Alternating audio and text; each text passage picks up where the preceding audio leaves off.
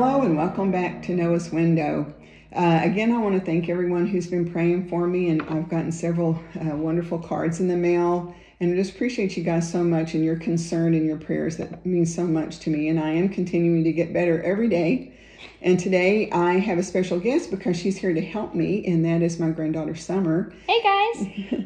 so I'm glad to have her here today, and, and she's going to be part of our conversation. We're going to kind of continue what we talked about yesterday from Jeremiah chapter 15. So I hope that you took some time to get your Bibles out and read a little bit more of that story. We talked about how Jeremiah was a prophet during a time where the people were in full on rebellion. They had refused to repent, but God sent them a representative to tell them uh, what the message that he needed them to hear to change their hearts. You know, eventually, if you keep reading the story, when they were in captivity, they did have a change of heart, and and God did eventually bring them back to their land. But uh, this was a really tough time for Jeremiah and all the people that were there in Judah. And in his um, distress because of the situation, Jeremiah's having this conversation with God in, in chapter 15. And we jumped in the middle yesterday, but I wanted to back up a little bit today so you can hear a little more of uh, really it's Jeremiah's prayer. Of course, Jeremiah's talking to God. And jumping in back in verse, um, oh, let's jump in in verse 15. And then we're in chapter 15, verse 15. And Jeremiah says, Oh Lord, you know and understand. Remember me thoughtfully. Take notice of me. Take vengeance for me on my persecutors. Do not, in view of your patience, take me away. Know that for your sake I endure continual rebuke and dishonor. Your words were found and I ate them, and your words became a joy to me and the delight of my heart. For I've been called by your name, O Lord God of hosts. I did not sit with the group of those who celebrate, nor did I rejoice. I sat alone because your powerful hand was upon me for you had filled me with indignation at their sin. Why has my pain been perpetual and my wound incurable, refusing to be healed? Will you indeed be to me like a deceptive brook with water that is unreliable?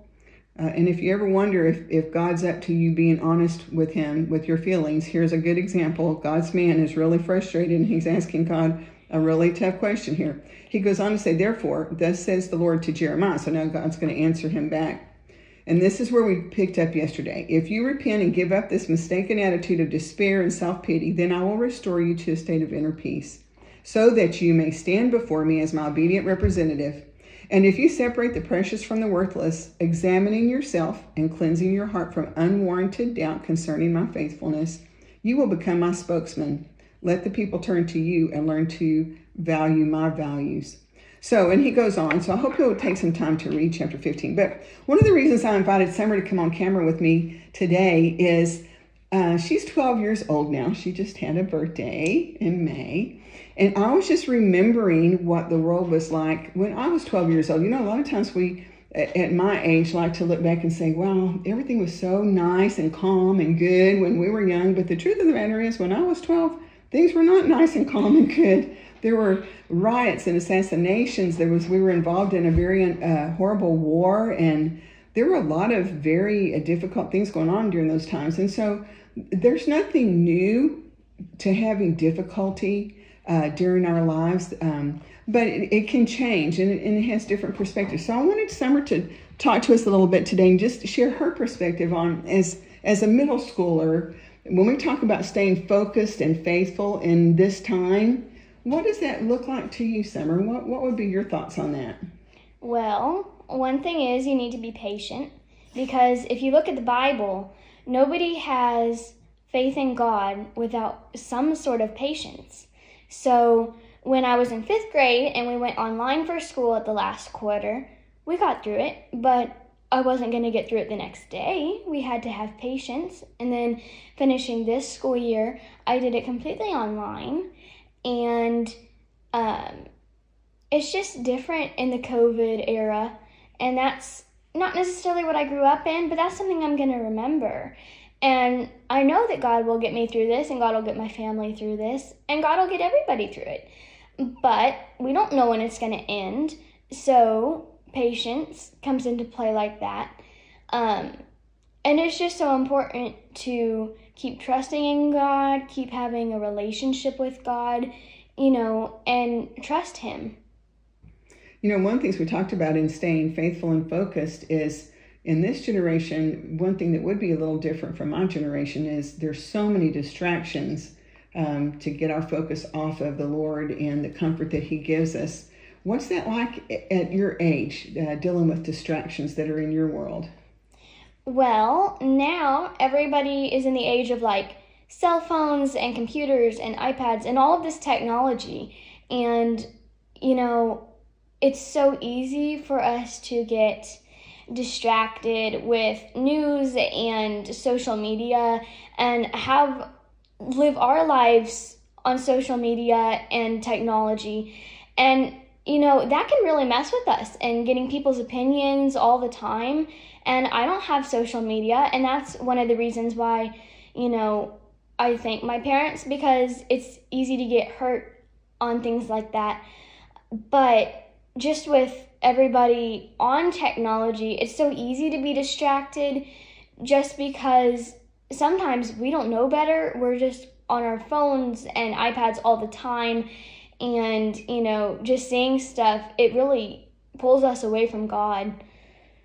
That's true. I'm so glad. Aren't you glad that we have some 12 year olds like Summer who can see that? Because that's one of the real difficulties of this generation, I think, is to, and no matter what our age is, because technology has so sucked us in to that cyber world, and it does really um, pull us away from the reality of who God is and what our life is really about and what really matters in sorting out the worthless from the precious at the verse we read yesterday.